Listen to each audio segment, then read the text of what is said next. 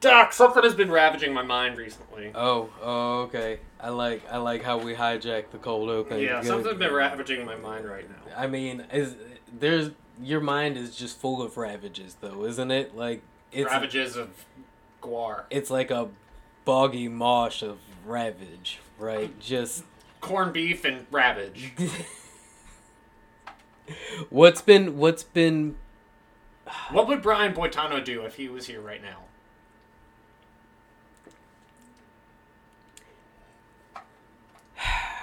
Do you think he would call DJ Khaled a bitch? Um, because Probably kick his ass too. That's amongst what Brian Boitano do. amongst you know um the hospitals and ambulances and other things catching the kill streak heat of Israel's IDF this week. Um, DJ Khaled also caught a couple of strays at a protest. I don't know if you were watching as I was looking at the Twitter video. Um, a pro Palestine protest.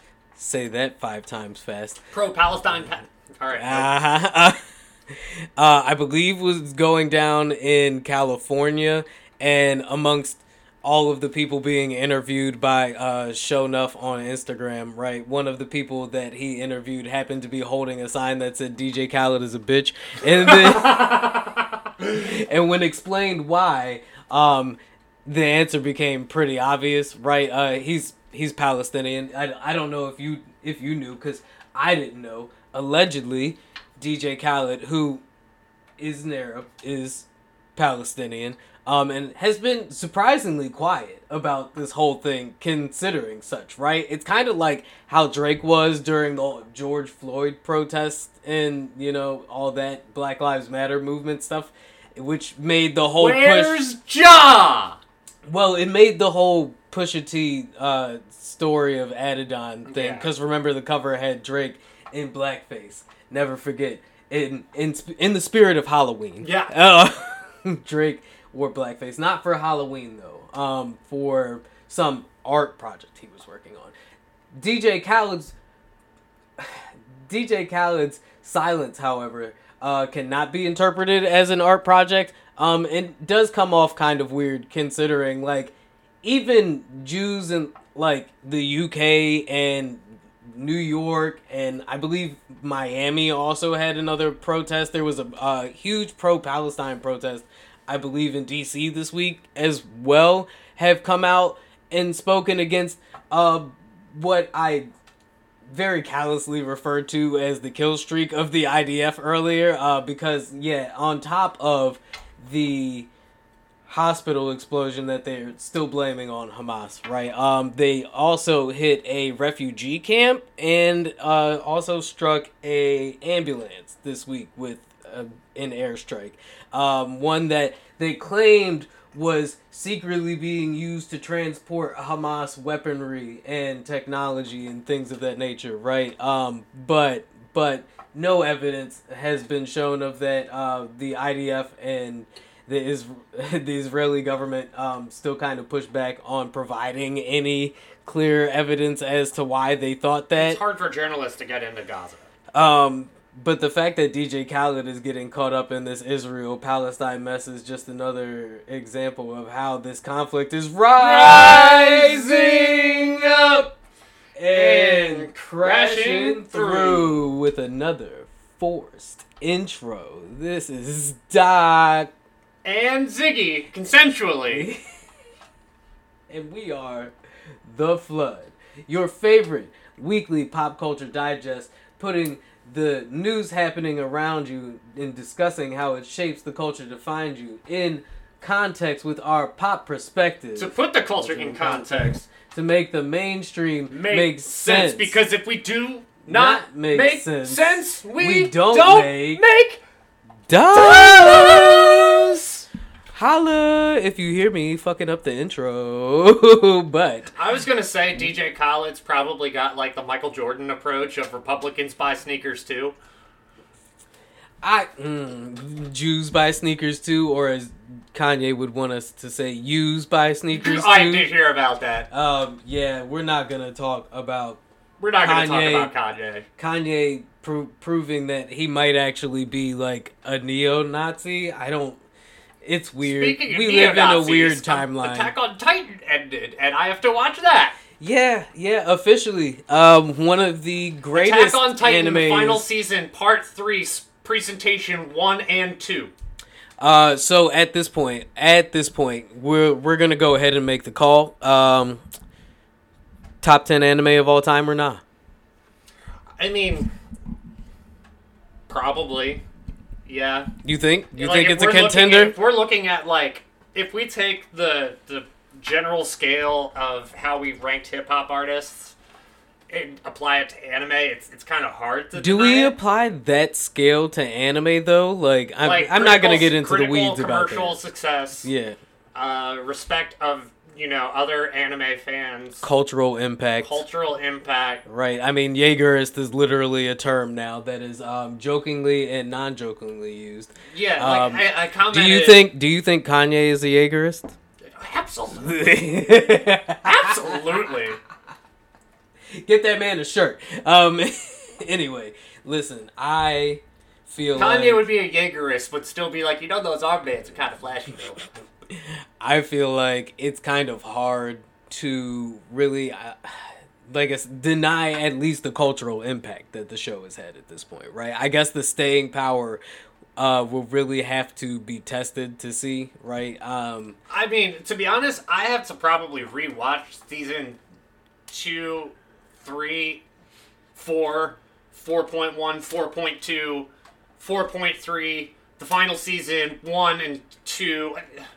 I feel like its impact can't be understated, right? Which is Absolutely, why I it's feel just like really annoying, and it, it's it's not ruining it, but it's like eating a dessert, and you're like, why is that little bit sour? Yeah. Like the end of just like, why is this so stretched out? I do you feel like the show is stretched out? I mean, you're a One Piece fan. Like, how can you say No, no. any like anime feels stretched out as long as it's not I'm doing not like it's thirty out, screams? but it's like the final season.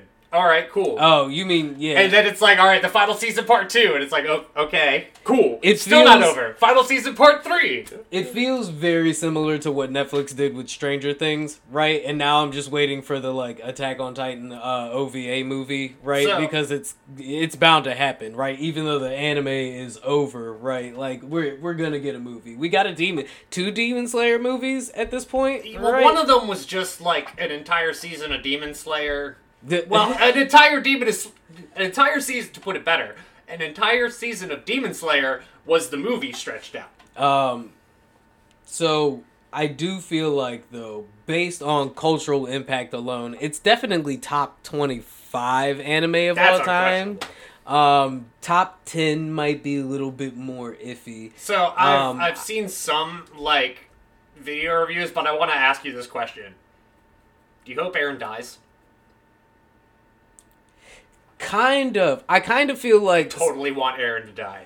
not that I want him to die, but I feel like it's necessary for him to die to complete this reluctant martyr arc that he's been on the entire time. I've never had a choice. Also, I mean, if he doesn't die, does that mean that the anime is ultimately pro-fascism? Um, Yeah, that's like what I was also gonna say. I, I commented on the Discord. I was just like, I haven't watched it yet, but I'm really ex- I'm really intrigued to see what the neo Nazis say about it online. um, I can tell you something else people have been really intrigued about this week, and that is Taylor's version, right? Yeah, Taylor Swift is dominating the Billboard Because charts. this week's hit on the algorithm is Cruel Summer. Um, again.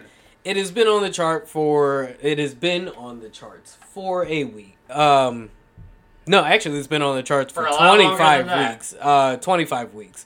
Um, it has spent two weeks at number one. Um, followed by Do. Uh, fuck.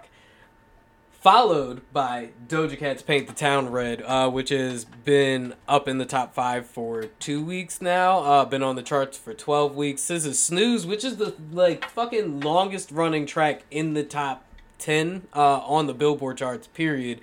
Uh, right now at forty six week. I, maybe not on the Billboard charts. Period. Anyway, y'all know what I mean. Um, then number four is I remember everything with Zach Bryan, and number five is Fast Car with Luke Combs. Both of them are spending nine weeks. Uh, Zach Bryan's I Remember Everything has only been on the charts for nine weeks at this point. So I believe that is the baby of the bunch. Um, and Luke Combs' Fast Car has been on the charts for 31 weeks, falling just behind SZA's Snooze. Right. Uh, so these are, you know, some of our favorite summer hits that are still riding into the fall times shortly before the dawn of uh, the queen we all know, uh, the Christmas queen, Mariah Carey. Uh, have you heard it anywhere yet? Not yet. No, no. Um, Not I, yet. I do want to bring it back to Attack on Titan for a second.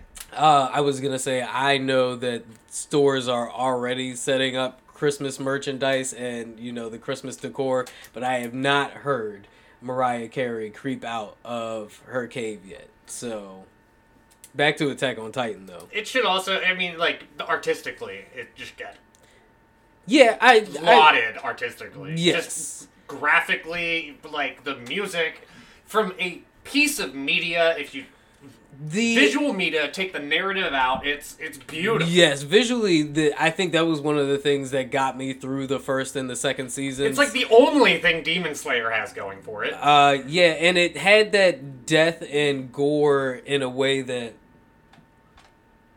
Terra Formars had, but Terra Formars wasn't as beautiful to look at. It was a lot more like bleak. I, It was also like it was a lot less humanizing because they're just Yeah. giant cockroaches. and, and dude, it was just so bleak though. Like every and and I'm I keep saying that because Attack on Titan was terribly fucking bleak too. I don't think anybody watching or listening would say that there wasn't like moments in that show where they felt like like why am I why am I watching this shit is just sad. Yeah. Like, but that's war, right? Like I mean that's that's genocide. Um and How do you think the Attack on Titan series finale was received in Israel? I no say. Um, I don't know. I don't know, man. Um, I feel like that also though the the themes that the show was tackling, right? Like, uh, and the way that it is choosing to tackle them are another reason why I feel like it is a top contender for you know uh, top ten anime. Of The other time. thing that uh, so this is in my studying of literally religion in Japanese media. right? Uh, a lot of the times they use religious symbols uh, pretty much just as a stylistic thing.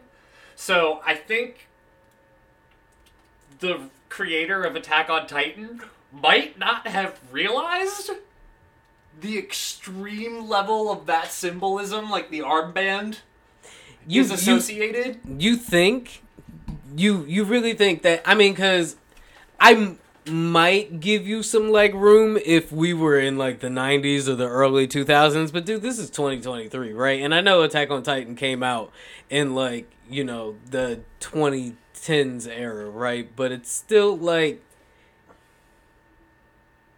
it's kind of hard to be like oh i didn't know right in this day and age it's he knew. Obviously, he fucking knew what the. We're not talking about- is, yeah, I was- not to. I don't know if the creator knew the weight of that particular symbol. I don't know. I feel like that is doing a disservice to the creator who clearly was trying to line up like a real fascist extremist Yeah. uh you know ideology in Absolutely, but the storyline. it's. Oh God, it's such an ugly show, and I mean that it's a compliment. Yeah, I mean because it once again it's covering a whole lot of heavy subject matter through the fantastical nature of giants, right? Like a, a giant force that is what like blank. Like they are like blank slates. Like they literally exist just to consume. Right, um, and we're not going to get into like the anti-Semitic idea, uh, uh, what you call illusion there, right? Like, Oh no, there's like Attack on Titan is a very complicated anime. Uh, by complicated, do you mean anti-Semitic? That's the thing. It might not be. It might not. It's But- it's such a fucking complicated series. And like the thing is, Like Kanye. people side with Eren Yeager. People side with Kanye. And Kanye thinks Hitler had some good ideas. Uh, Do you? I, you also heard what he wanted to name the uh, Yay album, right? Wasn't it just Hitler? Yeah, she just wanted to name it Hitler. Which is so funny to me, right? Because if Kanye had had the Riz like he thinks he has, then he would understand that fucking Westside Gunn has been doing that shit already. Like, there's like fucking ten Hitler wears Hermes albums already, dog. Like, what? That's because Westside Gunn's hilarious. That nigga got like that nigga got swag. Kanye don't got the swag like that no more, dude. As much as Kanye used to have it, it's just not there anymore. And I don't know if it's all the coke or losing to Drake or, hanging out with the, the Kardashians, Kardashians. right? But the nigga he don't got he don't got it like that anymore because once again, he's not ahead of the game. Naming your album Hitler, that's fucking edge lord shit. That's like something Elon Musk would do, right? And think he was edgy. Like, Oh, Elon Musk got roasted because he was like, "I'm, I'm gonna do my best uh, internet today." Elon. Shout out to Internet Today on YouTube. The Cybertruck looks like something Blade Runner would drive. Dude, Elliot, it's Elliot. Yeah, Elliot, it's Elon is so great. Although it makes me feel like he should have like a fucking pinwheel mustache. Dude, it's fucking wild. Speaking of Alien, uh, did you know that they are making a Alien sequel? Um, I guess you could call it a sequel. Hold on. A sequel to which one? Wouldn't this be like Alien Seven? So Disney is making a new Alien movie, Alien Romulus, bringing the uh, series back to its horror sci-fi roots, according to many who have gotten a peek at some of the uh, movie's plot points. Um, Disney's Alien Romulus, according to Screen Rant, is a standalone sequel that drops all the prequel storylines. Uh, it's directed by Fede Alvarez, the guy who rebooted the Evil Dead franchise and also did Don't Breathe. Right, so uh, if you saw the Evil Dead reboot, then you would know that this alien movie is in good hands, dog, because he like the way uh, first of all, the Evil Dead reboot is like my favorite fucking horror movie to come out and And it still has like, Bruce Campbell, right? No, there's no Bruce Campbell. Like it's a whole new cast, uh, a bunch of no names, and apparently this Alien uh, movie has like a bunch of no names too. Uh, Sigourney Weaver is not returning, right? Like this is like like they said, it is a standalone redo of the series, right? It will have no attachment whatsoever to any of those Alien prequels. Um, Oh, I just wanted to just get this out of the way real quick. Uh, Netflix One Piece has gotten a green light for season two. I feel like we did talk about that. Yeah, just, um, if we haven't, it's just another note. It obviously was going to get one, but Let's franchise back to its roots.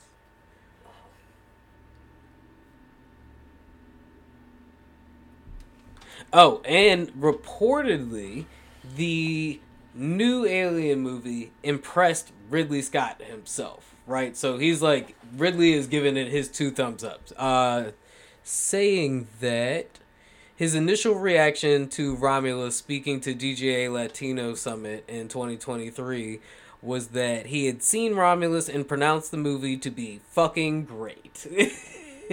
End quote. Um,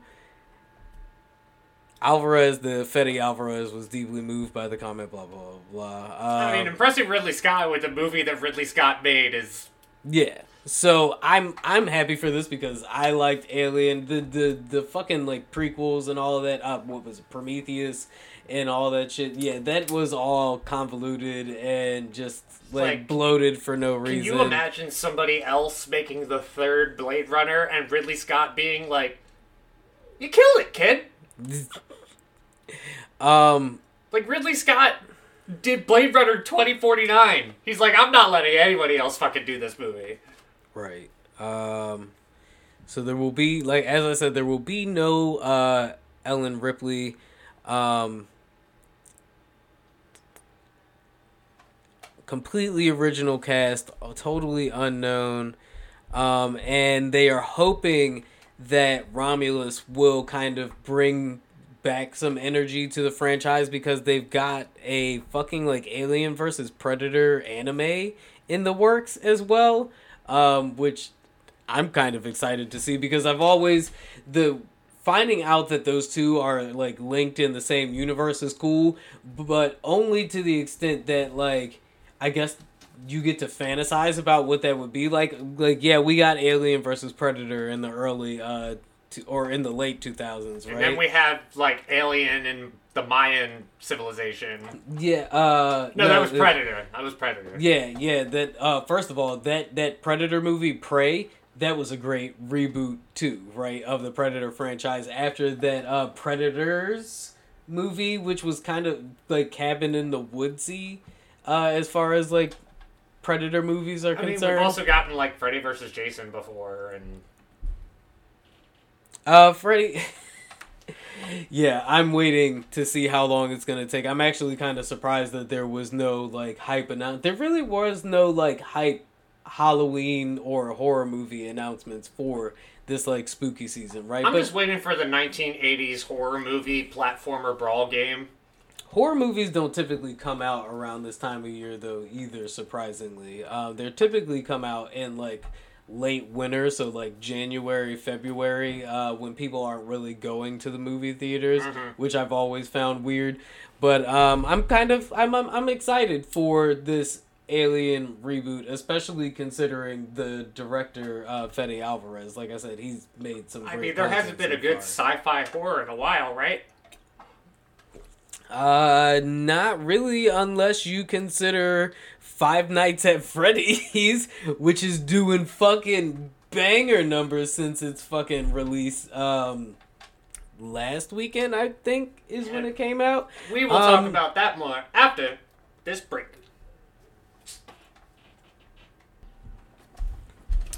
Welcome back. Welcome back. Welcome back, welcome back, welcome back. Did you like my little power down just now?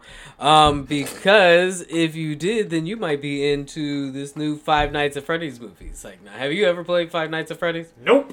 Uh, Five Nights at Freddy's, if you don't know, is the animatronic survival horror style game that came out, I don't know, but like six years ago at this point, it feels like? I don't somewhere in the last 10 years, right? Um, and the franchise has been creeping your Gen Z tweens out since then, so much so that it's built like this huge a this huge cult following. No, no pun intended. I don't think there needs to be a pun there. Um, it's got all kinds of fan lore around it. Like the franchise really has branched out since its humble beginnings as like a camera click survivor horror game. I'm glad I got that out.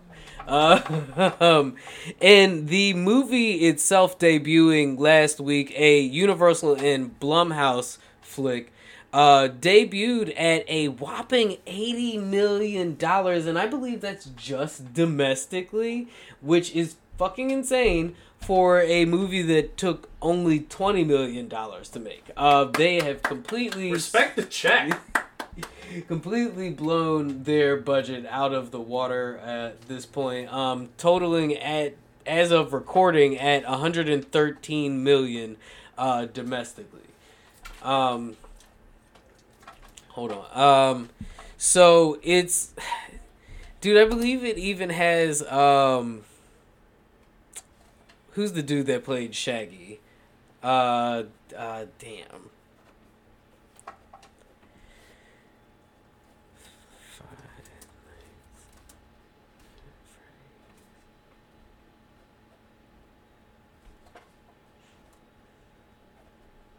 The voice of Shaggy? Hold on, hold on. Just just give me a second.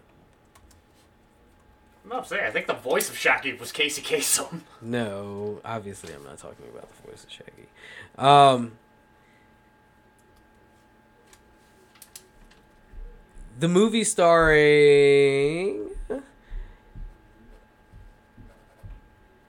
Oh my God, is that Danny Masterson's sister? All right, uh, future Zig edit that out. The movie starring Josh Hutcherson, uh, Piper Rubio, Elizabeth Lail, Matthew Lillard, uh, the voice, and you guys might remember Matthew Lillard as Shaggy from Scooby Doo reboots. Uh, our younger viewers, um, our older viewers will remember Matthew Lillard from all kinds of other shit. Uh, Mary Stuart Masterson, who might be Danny Masterson's sister. I think I'm not quite sure on that. She Don't- wasn't on that 70 show. Uh, no, she was not. There you And go. A host of a whole bunch of other people who I don't readily know off the top of my head. I the only person I know in that cast is uh, Matthew Lillard. I do know that um, uh, which YouTuber is it that was included in this cast? Uh, there was another YouTuber. Um,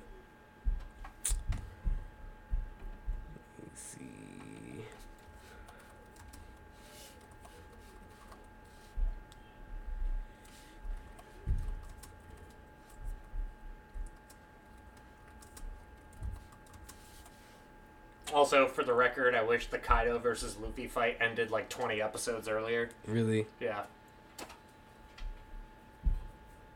It's not KSI. Why can't I remember? Oh, CoryxKenshin. Corey X Kenshin, the YouTuber, also has like I don't know, like a 15 minutes of screen time kind of part in the Five Nights at Freddy's movie. But I just, yeah, it's uh, it caused like a bunch of controversy because the movie was supposed rumored to be like really like gory, it, which parents found wild because it's supposed to be like a children's horror movie, uh, or so like, and then we have to deal with like the contradiction that is children's horror movie. Yeah. Right. Uh, but apparently the movie's a really fun time. Uh, the controversy behind it was completely unwarranted. Uh, at this point, I've Uh, heard very polarizing opinions on this movie. on whether it's good or not. Yeah. I mean, you're also what 32, so I'm not surprised that 32 year olds don't think a movie that's aimed at 12 year olds is good. Um, I mean, I haven't seen it. I'm just saying. I, you've also I've never seen- played Five Nights at Freddy's. Exactly. Have you seen I'm any of the game? on it. Have you seen any of the gameplay? Yeah, I mean, he's like a animatronic teddy bear, and Are you into survival horror story or survival horror games like not as much as you are. Yeah, uh, survival horror games are my jam. Um, but five, I never played Five Nights at Freddy's. Uh, my son fucking loves the game. Right, he wants me to take him to go see the movie. I mean, my, Um, my favorite kind of video games are the ones I can spend like 30 minutes in a menu and be content.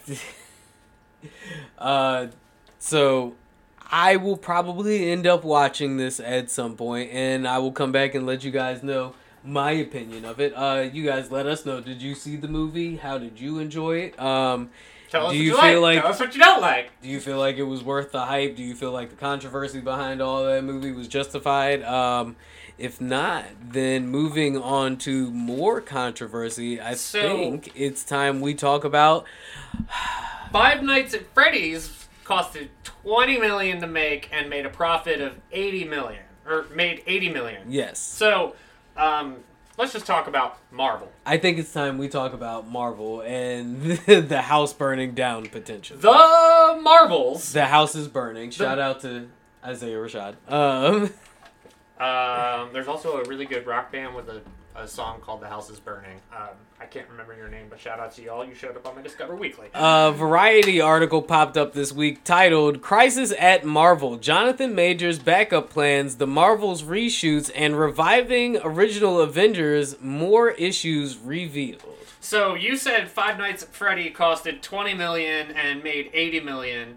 Well, the movie The Marvels, which I didn't even realize was coming out until like two weeks ago. Well, you I didn't, even, I didn't even know it was a movie. I was gonna. You really have been living under a rock. That was like the big phase. Uh, what are we in? Phase five Four. now? No, are we in phase Yeah. four? I thought. I think this is the beginning of phase five. Um, I think phase four ended with uh, Secret Wars, right? The Samuel L. Jackson Oh yeah, project. that one also sucked. Um, and Loki season two started Which I have five. to, I have to watch. I mean, Um, the first two episodes of Loki. I did. Everybody is like Loki deserves an Emmy at this point. It's I think Loki is like by far considered the best uh standout Disney project as or Marvel project, right? Uh aside from the Avengers movies. It's like Infinity War, Endgame. like Owen and- Wilson's killing it. That it- show. It's Infinity War, Endgame, Loki, Black Panther, right?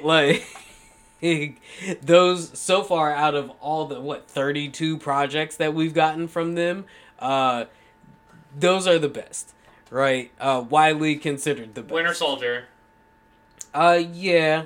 Um Age of U- Ultron is kind of getting like Eh. a resurgence. Well, people are finding it Revisionist, revisionist history on it. uh, yeah, people are finding a new appreciation for the movie after like everything is said and done.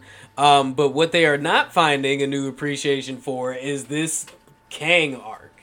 So, back to the Marvels real quick.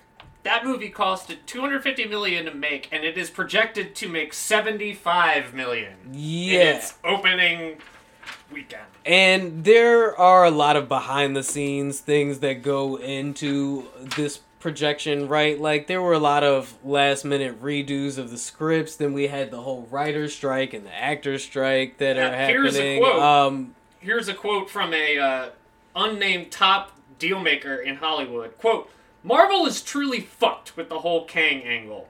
And they haven't had an opportunity to rewrite until recently because of the WGA strike. But I don't see a path how they move forward with him. Um, and this is even without considering the like recent controversy that is like assailing Jonathan Majors at the moment, right? Like we're not outside of the domestic violence case that he's about to face. Um, Ant Man and the Quantum Verse did, or like Ant Man and, Quantum the Wasp, Quantumania didn't do numbers like they were expecting it to.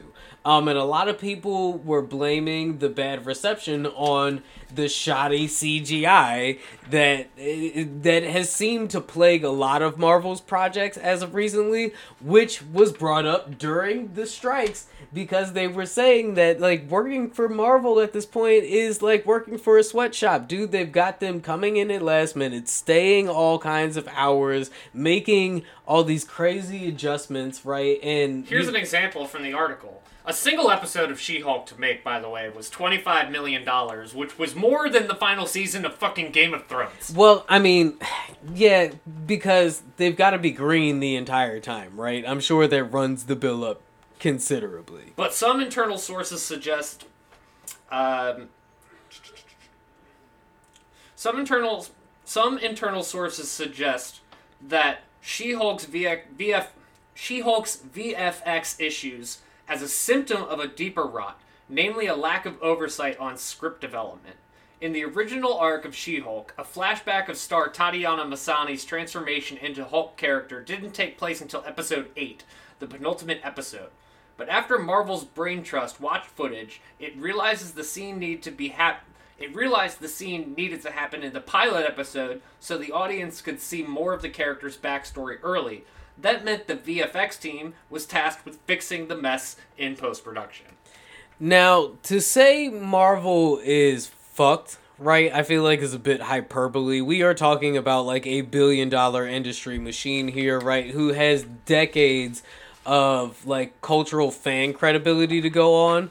But I will say though, as the article did point out, they have com- they have tainted a lot of that credibility Yeah. with these shoddy and rushed productions that they've been doing. And I think Marvel and Hollywood in general, right? And this, I feel like this point can be extended to a lot of other places in industry right now.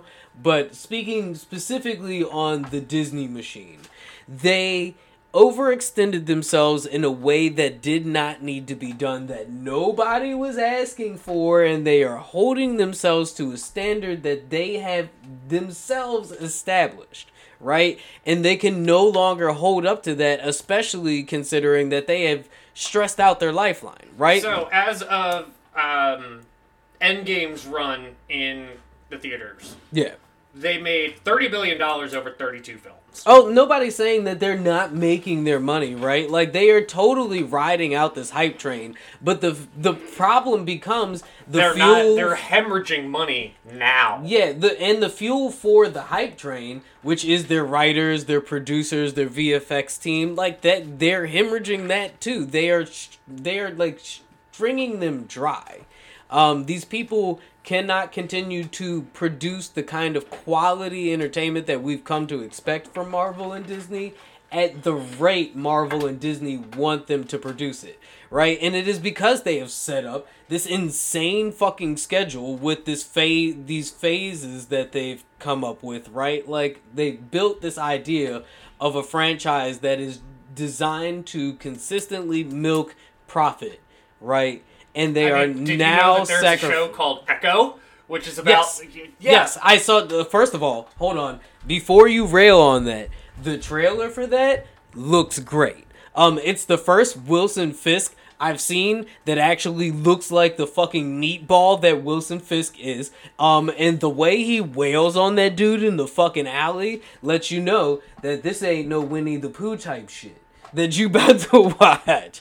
It is Disney's first real dive into a like rated R TV MA kind of series. I gotta see how they have D'Onofrio act as Fisk. Um, I do know the fight choreography looked amazing, right? It's- um, it I'm is- not gonna rail against it. It's just one of those like, why did did we need this?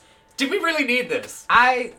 So, Did we? Yes, I, I I'm gonna push back here on you and say yes, right? Because one of the things that I do like that is happening with this Disney Marvel run is the push for the little known characters. That's kind of what I liked about the new MCU in the beginning was Marvel had sold off its most popular characters, so in order to revive itself, it had to use like its C tier and B tier characters.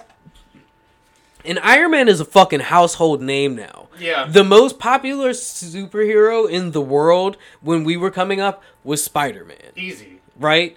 Uh, Spider Man, the X Men, And Batman. and Batman, right? Now people know who the Avengers are. People know who Captain America is. Like the world knows who Captain America is, right? The world knows who Black Widow is.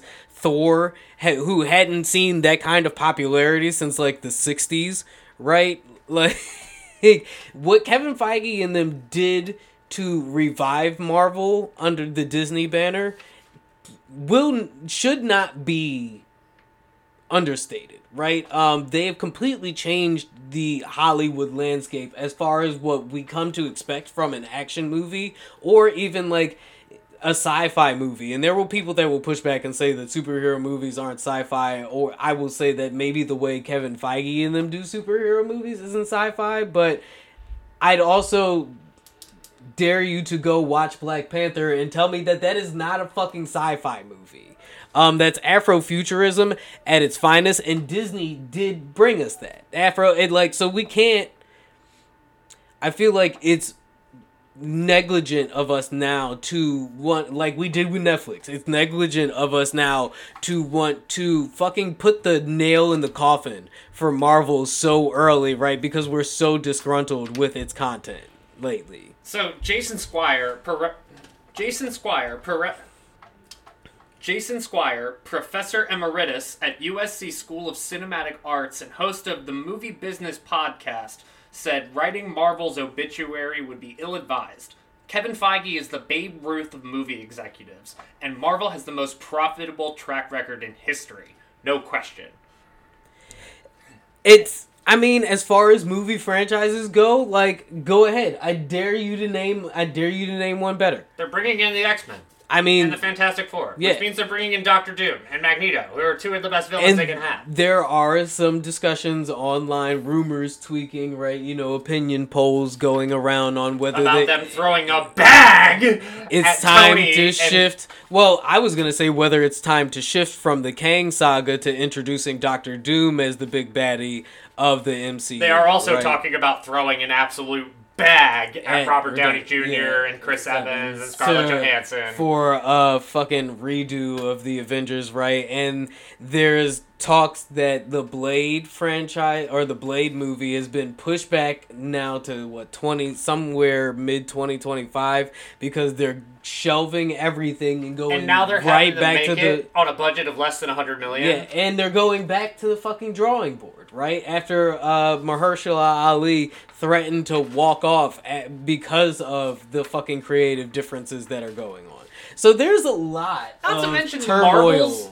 The director just like walked off and quit with like a month left in. He didn't walk off and No, quit. no, no, no. He- I'm talking about for the Marvels. Yeah, no, that's what I'm saying. He didn't walk off and quit, but he did move and get started another project while he was finishing up directing the Marvels, which is weird cuz you're working for Disney. You're on a Disney project and you've got the audacity to be like, "Yeah, but I got this other thing going too, so I'm to go take that because I feel like what's really going on here is Feige and them are panicking so hard right now that they are micromanaging everything right? And it's probably part of the reason why we've gotten shitty projects like the marvels and miss marvel and fucking uh she-hulk and shit like that right But like Guardians of the like Galaxy that, Volume like 3 made 845 million worldwide, and now James Gunn, the director, is at DC. And I feel like Guardians of the Galaxy made that kind of money the same reason Thor: Love and Thunder made the money that it was, but had the re- and I mean Guardians of the Galaxy has had good reception so far, but I also feel like this is still riding off of like phase what that they came out in phase 2, so this is still like early I, I don't I don't want to call it nostalgia, right? But it's still like an early commitment, right? Like you're Yeah. going in to finish out something that you started, right? Like it's the new projects that are having a hard time getting off the ground. They're having a hard time garnering a fan base around the Marvels, right? the Eternals. The, the Eternals, which people said was long and slow, right? And so It wasn't bad, but No. it was long. And it was the closest thing Scorsese's probably going to get to like something superhero-y that had like depth and emotion. Uh, What superhero did we say we would have Scorsese do? oh, I don't remember. That was all you you called that one. Um, because if it's not Batman, then it's like Daredevil, right? maybe Scorsese needs to do something along those, or maybe like, but they did Punisher already.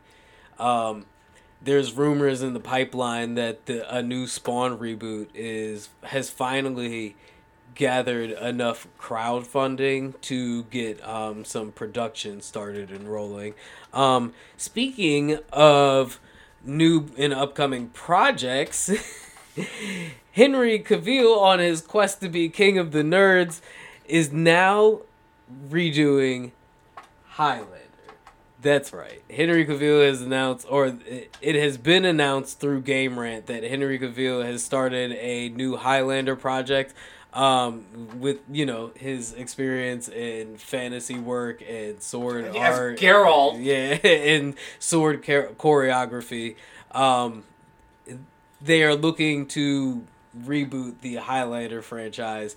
And honestly, after watching him do Geralt, right, and knowing he's got that Warhammer thing coming out, I'm it's random, but I'm also here for it. Um, I I'm excited about the Warhammer thing because I've never gotten into Warhammer 40k like that, but I know the lore is awesome. Like the lore is super deep, and I think that's that's really cool. I- Yeah. there's plenty of room for storytelling for that. I mean, there were like what? How many sequels of Highlander? Like ten, and there was a TV series, and I believe a cartoon as well. So, yeah, it's definitely Queen did their theme song. it's definitely there. Could you try again? Shut shut up, Siri. Nobody's talking to you. Queen did their theme song. For Highlander. Yeah! yeah. Uh, it's and so I mean I'm here for that. Uh, another um, movie announcement that we have to make is uh, the is it the redo? No, I think it's the official release of The Boy and the Heron, the uh, the newest Hayao Miyazaki film. Right, with a fucking banger all star cast. Everybody from like Robert Pattinson to uh, Oh, for the the English dub. yeah. Yep. Uh damn, let me I got to find it now.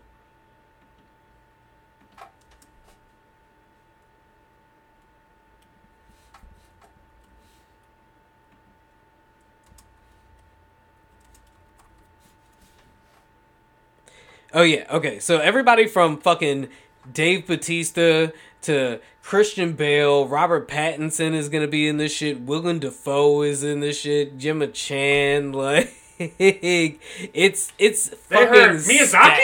Yeah, it's fucking stacked, dude. Um, so we've some good shit coming down the pipeline now that uh the writer strike is done. Uh, but that SAG-AFTRA strike is it's looking kind of sketchy. It's still in the water here. They have announced that they're going to take a couple of more days to review the last, best, and final offer that the AMPT is putting forward. Uh, the studios are really trying to strong arm the Screen Actors Guild here, and they feel like that they have given their best offer.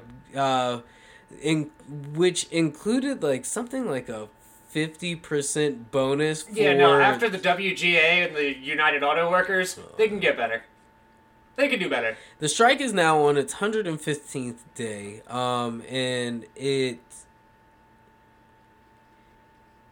these latest discussions like i said include something like a 50% increase bonus for streaming show or for shows that are streaming that end up in that like top 10 streaming category and all that stuff but where they are stalled out at is the some of the finer print when it comes to like AI and AI generation of imagery and duplicated images and stuff like that.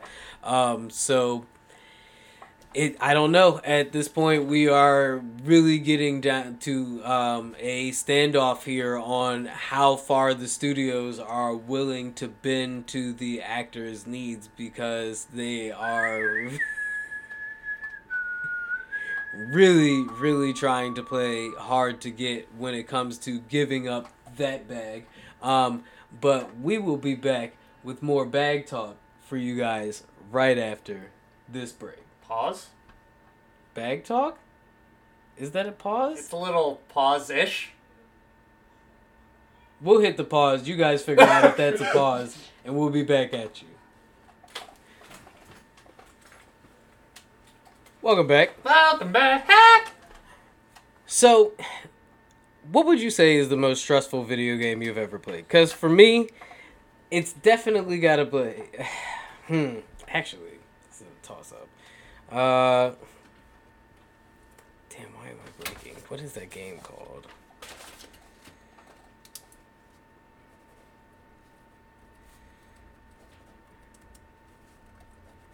The game is so stressful, I blocked it out of my fucking memory. is how stressful it is. Uh, video game.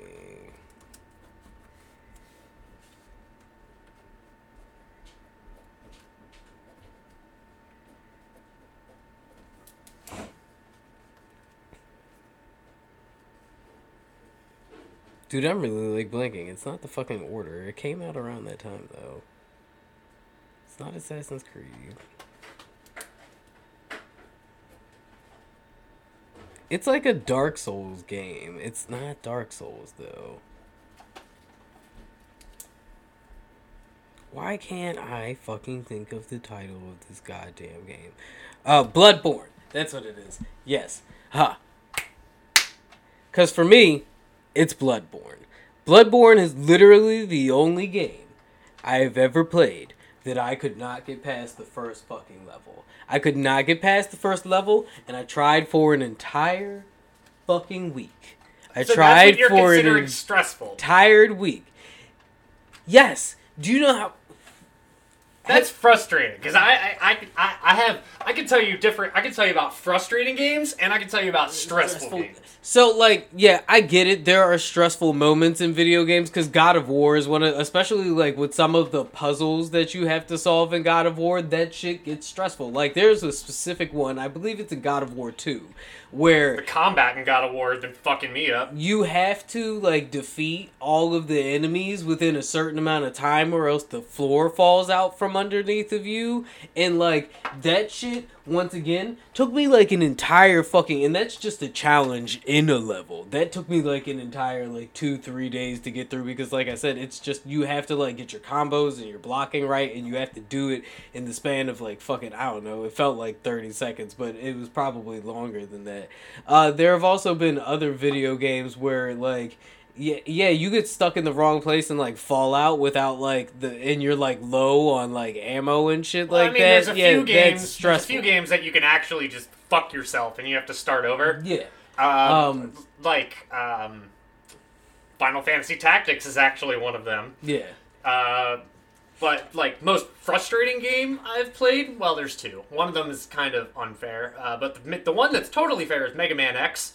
The The last level of Mega Man X made me punch, no, kick a hole in the wall, punch, kick, punch. Uh, and then um, the Parappa the Rapper, another stressful game. uh, League of Legends, both frustrating and stressful.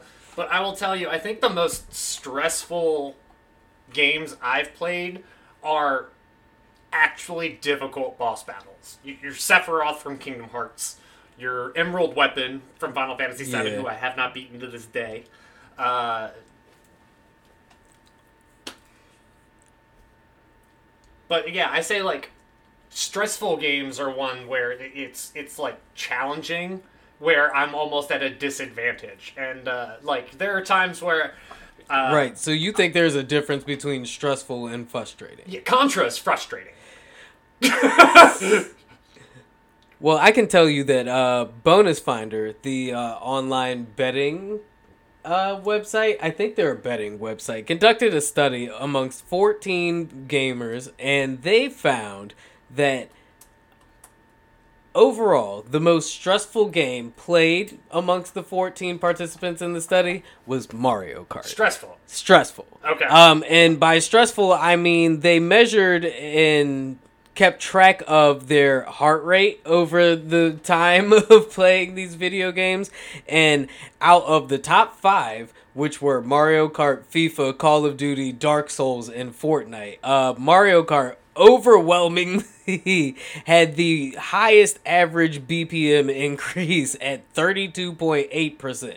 Right, uh, so players' heart rates increased by thirty-two point eight percent i while know why playing. i have an idea Do you think it's because they were playing Rainbow Road the entire time? no name one human who doesn't think they're the shit at mario kart So you think it's a competition thing? yes i think it's like mario kart is the most like universally played game I think in the world, like everybody's played Mario Kart, and it's so easy to play. But everyone's also just like, oh yeah, give me Yoshi, I'm gonna dust you. Like everyone is like that. So I can tell you that Dark Souls had the highest peak of like uh BPM during the gameplay at like 98%, but overall, like on average, people's heart rates had like a higher I think the Dark Souls thing goes back Mario to the the difficult thing Yeah. I was talking about. Yes, yeah. So like, yeah, when you encounter like a specifically like difficult situation, If people say they're playing Mario Kart for fun, they are, but they're not. I was gonna say, but Mario Kart,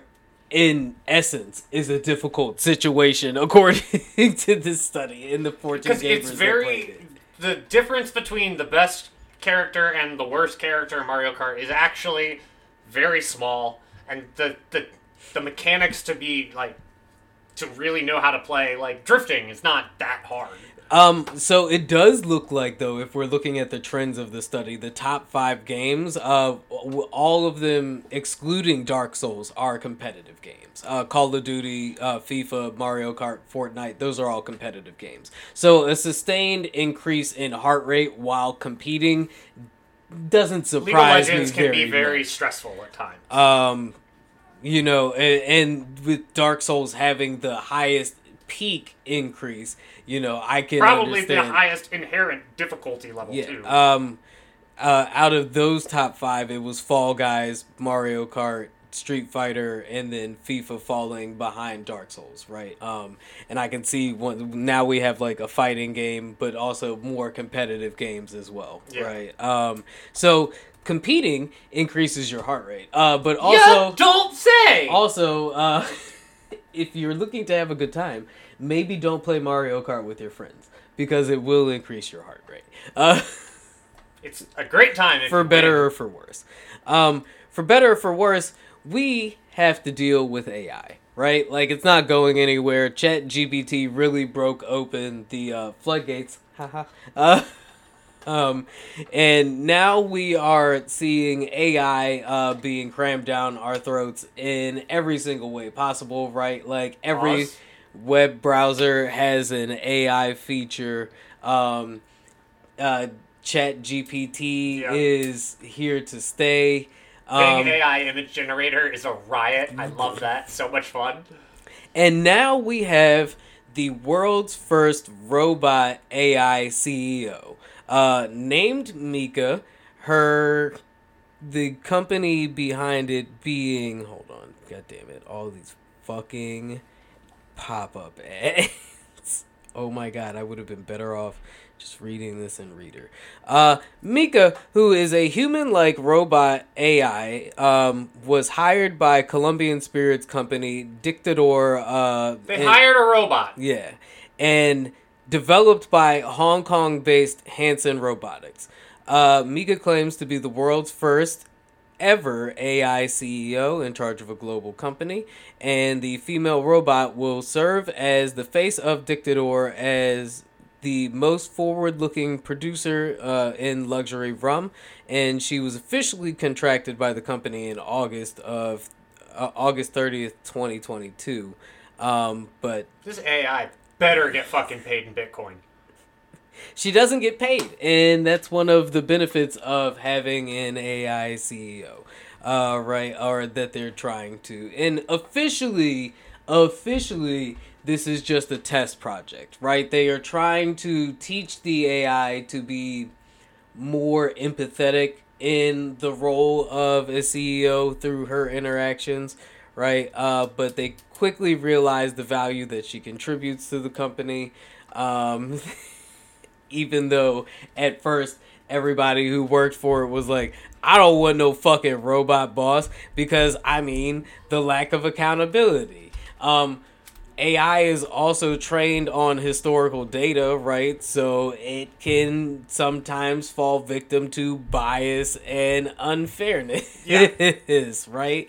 Also, also, as we've seen from lots of we like we talked re, uh, what was it two weeks ago about Facebot uh Facebots face Facebot Mark Zuckerberg and Meta's new scheme with this whole AI friend thing, right? Yeah. So we're once again we're seeing it all over the place. Um, the it, there's all kinds of all kinds of like controversial pushback that could come from something like this but i wanted to get your opinion on it and uh see your reaction to something as crazy as the world's first ai uh ceo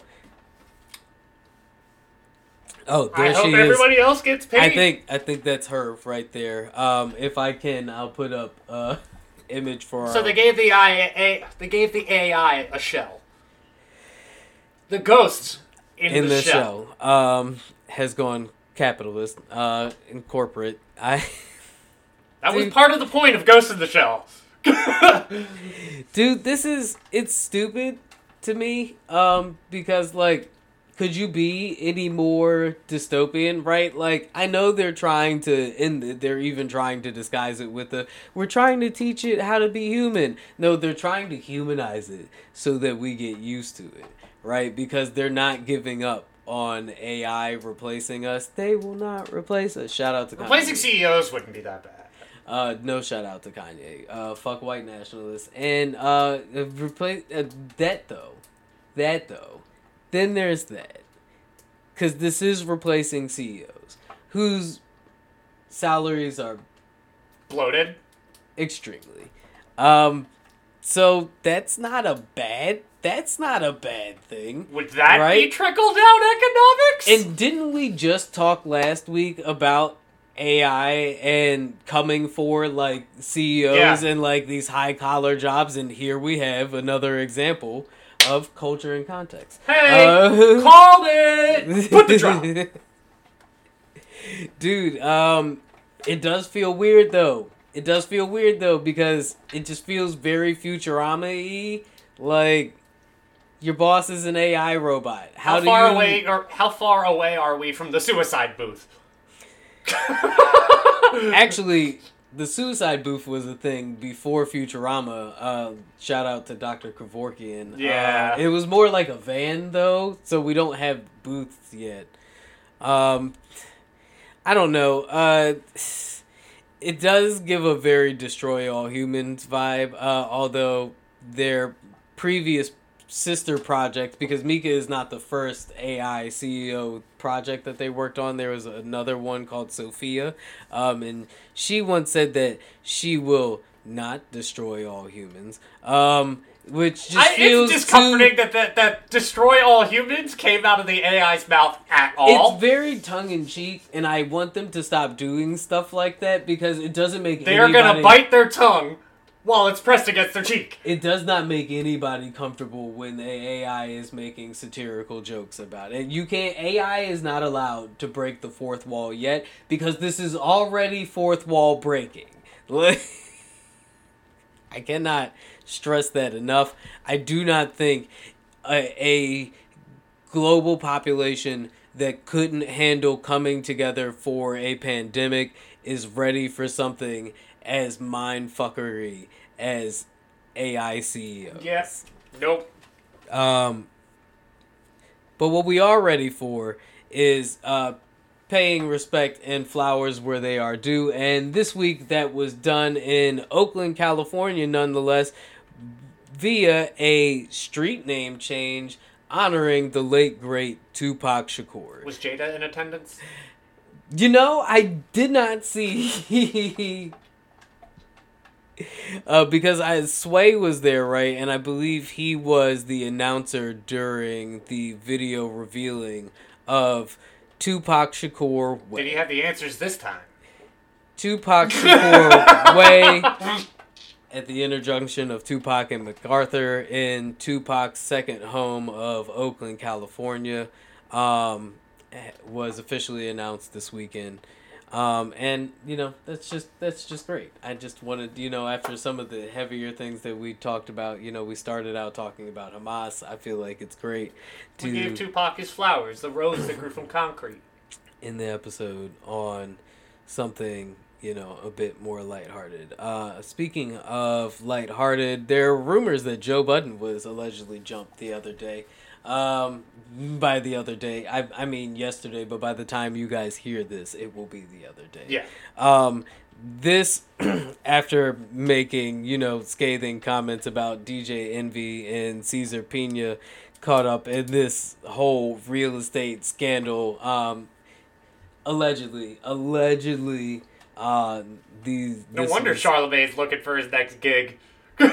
senior Cesar Pina's uh, boys in them, but uh, also nothing has been confirmed. Joe Budden is pulling the Ti and he's like, you know, if I got jumped, where the black eyes at? Where they at though?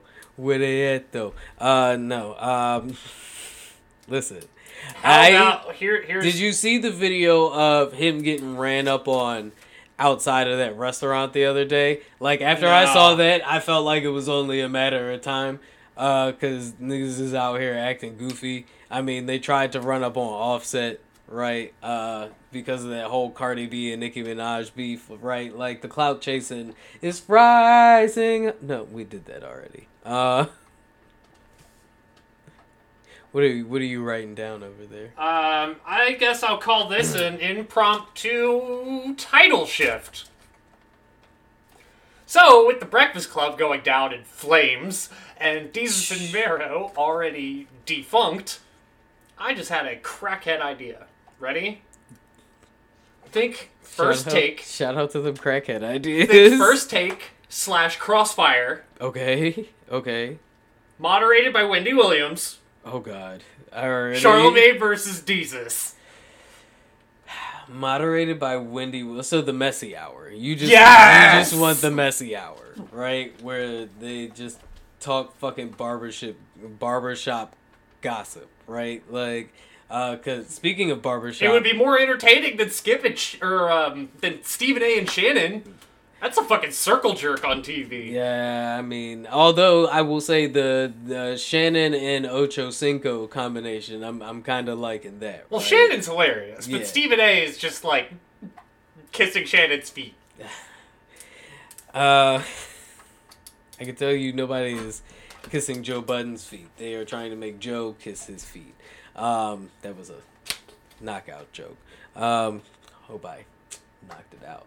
Um, also, if you were in Baltimore this weekend, you might have seen me knock out some stand up. Um, this would be two two weekends ago by the time our listeners hear this. But yeah, no, we did some more stand up at Zizmo's uh, in Hampden, and it went. Yeah, I think it went pretty well. You might catch us doing that a bit more regularly. Yup, yup, yup. Um, Yum, yum, yum.